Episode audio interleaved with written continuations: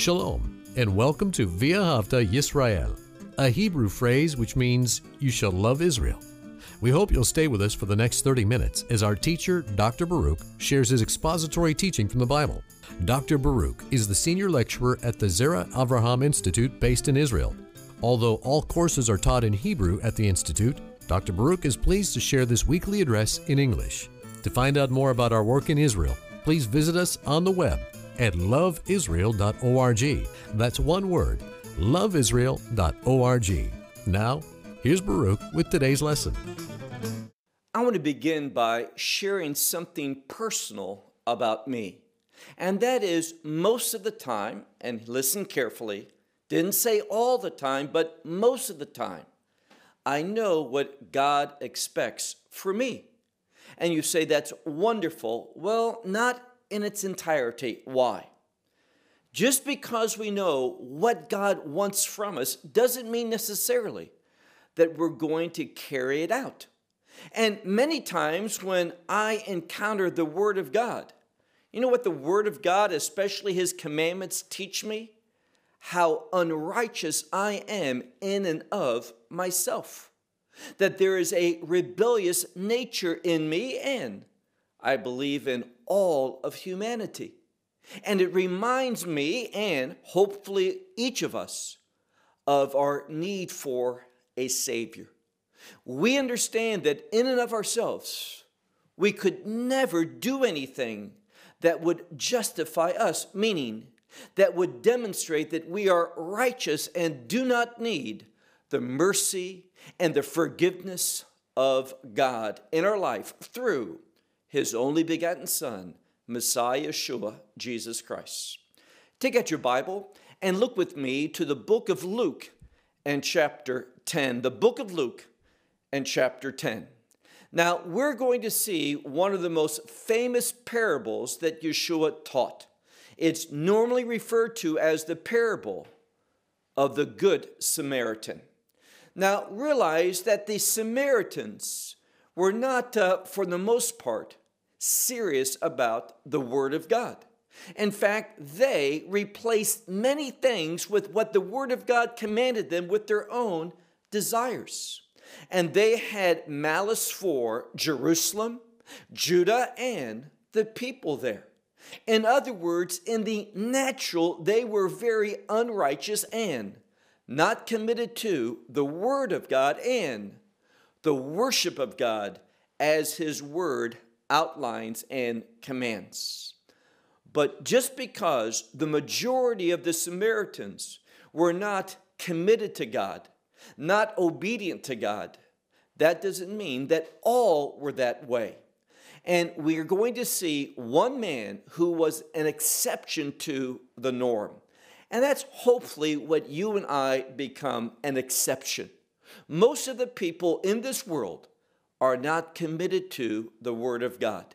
They do not take seriously God's instructions to humanity. And we go about our way, just that, in our way. We make the decisions, and many times people want God to bless what they want. That is not faith. Faith is when we submit, and hear that word very carefully, when we submit to the truth of God. Well, look with me to that scripture, Luke's Gospel, chapter 10. Let's begin with verse 25, where it says, And behold, a certain lawyer. Now, that word for lawyer literally is the word law and one who, and the meaning is an expert in the law. And when we speak of the law, we're not talking about civil law from a secular point of view, but we're talking about nomos, which is the Greek word for the Torah, for the law of God. So there was a certain one who was an expert in the commandments of God, the law of Moses. And notice what happens. And behold, a certain expert in the law stood up and why did he stand up? It tells us testing him. Who is the him? Yeshua. So this one wanted to test Yeshua to see if indeed that he was obedient to God's revelation if he understood the truth of Scripture. And he was saying, this one said to Yeshua, Teacher, what, and all Bibles will say, What must I do? Or what shall I do to inherit? That is a word of taking possession of eternal life. Now, the word eternal is an adjective that describes the kingdom in the Bible. So when it says, What must I do to inherit eternal life? He's talking about kingdom life. That would involve entering into the kingdom, but also being transformed by the kingdom reality, whereby you behave according to the kingdom character. Now, what's interesting is this that word for what will I do? What must I do? In the Greek, it's actually in the past. Why? Sometimes in the Greek language, tense is not wrapped up into time, but a different perspective. And that past tense, what's known as the aorist in Greek, can refer to something in its entirety, in a whole or complete manner. And that's what he's saying. This one is very ambitious. We'll see that in a moment.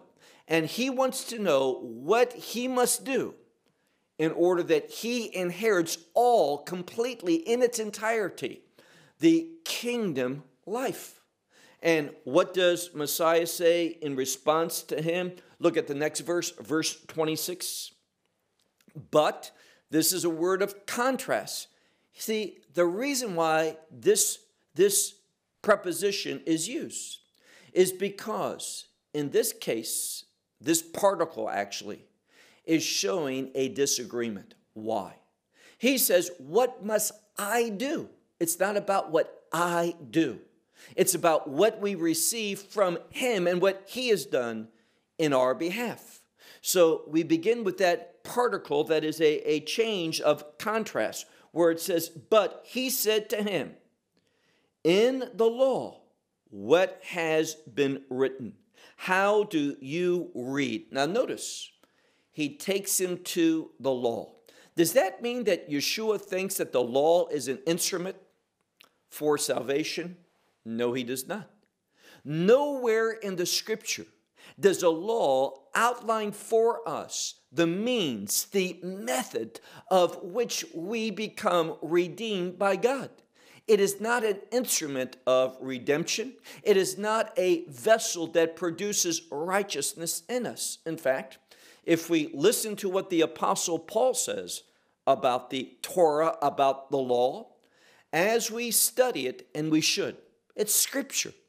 We should learn and take seriously all of God's revelation.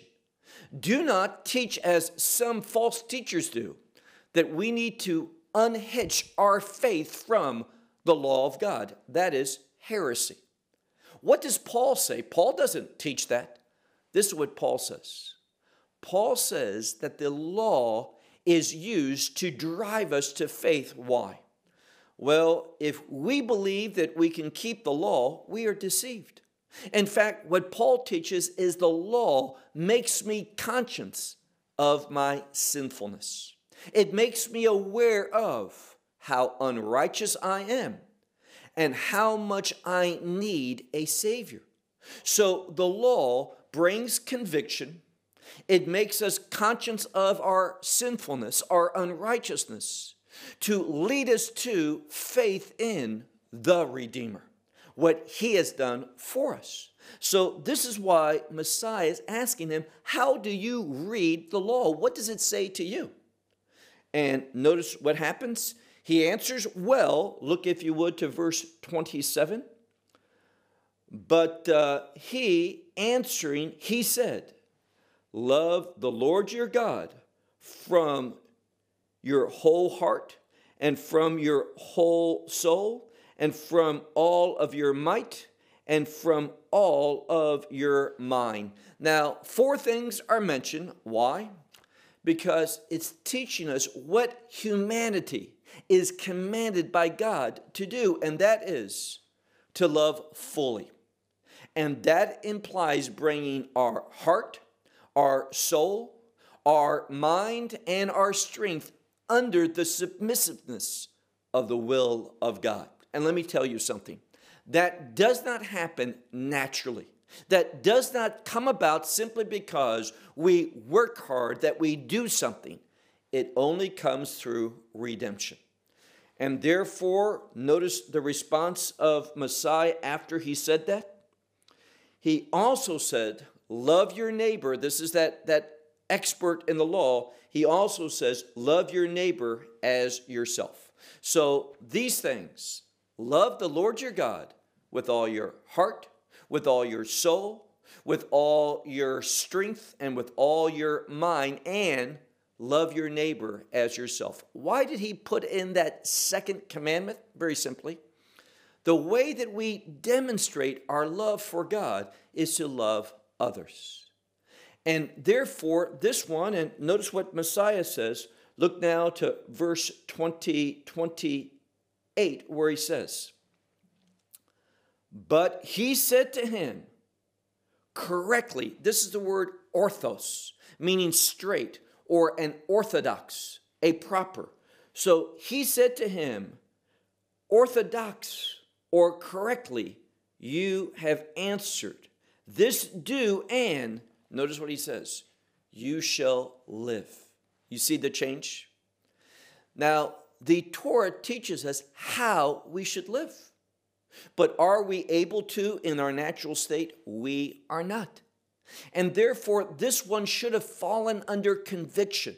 This one from the law should understand his unrighteousness, but he doesn't. It's all about him. What must I do? And he says here further on, notice what uh, it says in verse 29. But this one, him wanting to justify himself. That is so important. In my Bible, I highlighted that. This tells us what his real objective is. He wants to justify himself. That word justify is the same word in Greek for making oneself righteous. He doesn't want to depend upon a Savior, a Redeemer. He wants to do it himself.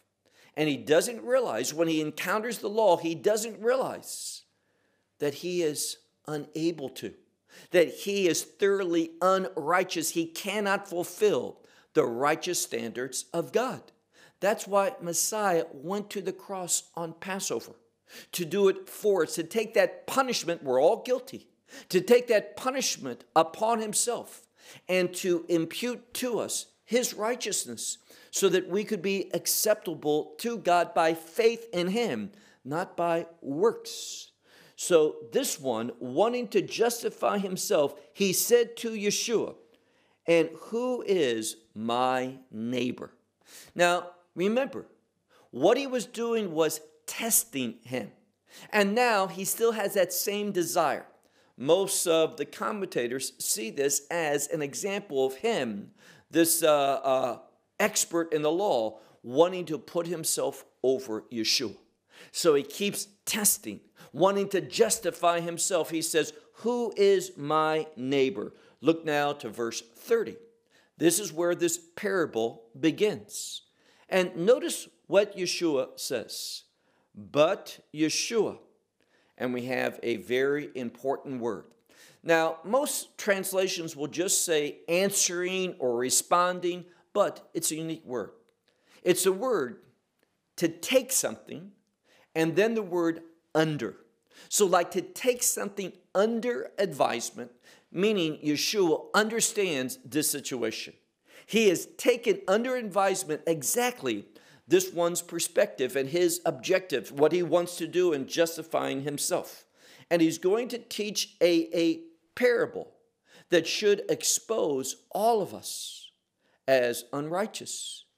He says, A certain man went down from Jerusalem to Jericho, and he fell among the robbers. And what did these robbers do? These also stripped him, meaning they, they left him naked. They took all that he had. When it says stripped, not just remove clothes, but took everything. And they placed upon him wounds, and they went away, leaving this one to be half dead.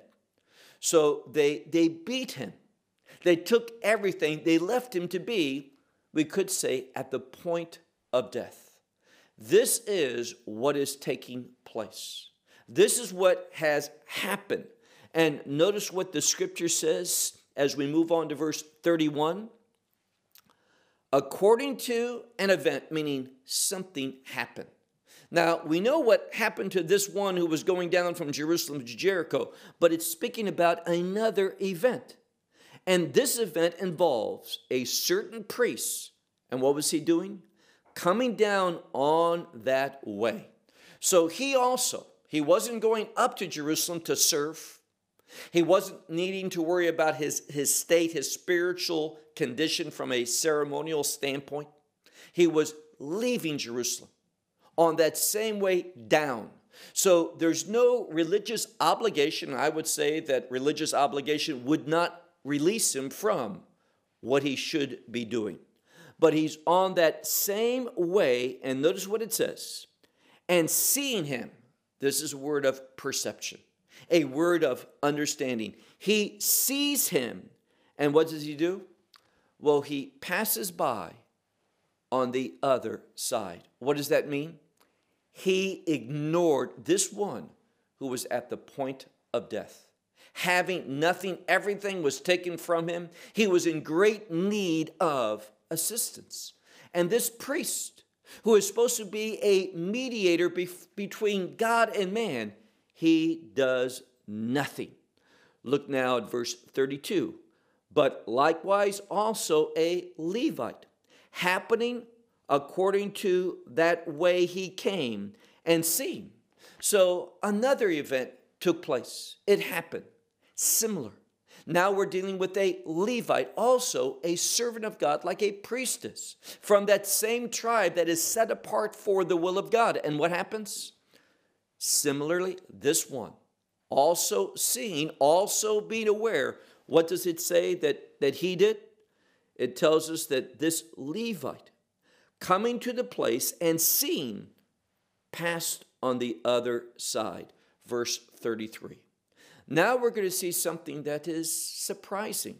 It says, But a certain Samaritan traveling, he came unto him. And seeing him, notice, he came on that same way. He had the identical experience as the priests and the Levite on that same way. But what does it say? He saw him and he responded differently. Notice what it says, and I'm looking at the end of verse 33 where it says, He was moved with compassion. Literally, what that says is this His stomach, it's his inner being. In the pit of his stomach, he was moved. He had compassion.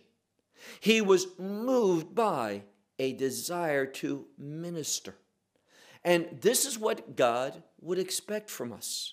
Now, does it come in the natural? It does not. It comes through faith in God, through an obedience to the instructions of God. And that doesn't happen naturally. That is an outcome of what? That is an outcome of redemption. It is because one has experienced the grace of God that he is going to be moved with compassion to act and behave and to demonstrate his love for God, loving him with all his heart, soul, mind, and strength, loving him and displaying that love as he taught to one's neighbor. Look now to verse 34. And coming before, meaning coming before this one, this situation, what did he do? He bound, meaning he, he took those wounds, his wounds, and he bound them up. Now, this is he treated him.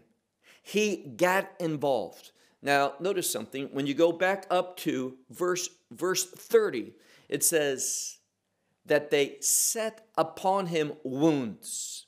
But here, it's a different word for wounds. And it's emphasized here. See, the first word for wound that we experience and read in verse 30, it appears 22 times in the New Testament. But this second word for wound that we see in verse 34, it appears only one time. And it speaks about a wound that is severe. He looked at his situation and he knew something had to be done. He was moved to get involved. So it says, and coming before, he bound his wounds and he poured oil and wine. And he set him, meaning this one who was injured, he set him, this Samaritan, upon his own beast, meaning his own animal, and led him into the end, a place of lodging. And he, and the next word is, he ministered, he took care of him. Verse 35. And on the next day, he was going away. He apparently had to leave, but he didn't leave that commitment. What did he do? He cast two denarius, meaning he gave two denarius to the innkeeper and said to him, You take care of him. And whatever you spend, whatever the expenses are, I, upon the return, my return, I will pay you. So, what is he doing? He is making a commitment. He leaves him there, he pays, and this is two full days of wages. Now, remember, numbers in the Bible are important. And I've shared many times that the number two speaks of a dichotomy. Let me say it differently. It speaks of two different and contrasting opinions. And here we see the Samaritan. What does he do? He has a very different perspective. He lives very differently. When he sees one in need, he correctly responds according to the will of God. He ministers to him, he expends resources, putting him in that, that lodging place, that inn, and giving to the innkeeper finances two full days of wages in order that the innkeeper would make sure this one is cared for. And he says, and whatever else you happen to expand, expand upon an expense, whatever other expenses you have, upon my return, I will pay you. No limitations. Why? He is thoroughly committed. He is demonstrating the love of God. He is showing how one who is under the authority of God behaves. Now, ask yourself a question. When there's a need, do you tend to uh, look for an exit, to go on the other side, to move away, to ignore, or are you quick to get involved? Look now to verse, verse 36. Therefore, Messiah says something. Therefore, who of these three do you suppose was a neighbor? The one to the one who fell upon or before the robbers. So, a very simple question. Yeshua simply gives this parable and says, Whom do you suppose? It's a word of thanking, it's a word of consideration. Who do you think proved to be a neighbor Remember, that was the question Who is my neighbor? Which one of these three, the priest, the Levite, or the Samaritan, proved to be a neighbor to the one who fell upon or fell among the robbers? Verse 37, our last verse. And he said, The one who did to or with him mercy. Now, that word mercy can also relate to grace or a, a loving kindness. And what it says here in the principle it's teaching is this when we are recipients of the love of God, how do we receive the love of God? Through faith in Messiah. We become that new creation whereby we become a redeemed servant of God, whereby God will give to us the resources in order to serve Him. And therefore, Yeshua says, which one of these three proved to be, in your opinion, what it seems to you to be a neighbor to Him? And he correctly says, the one who did mercy, made mercy unto him.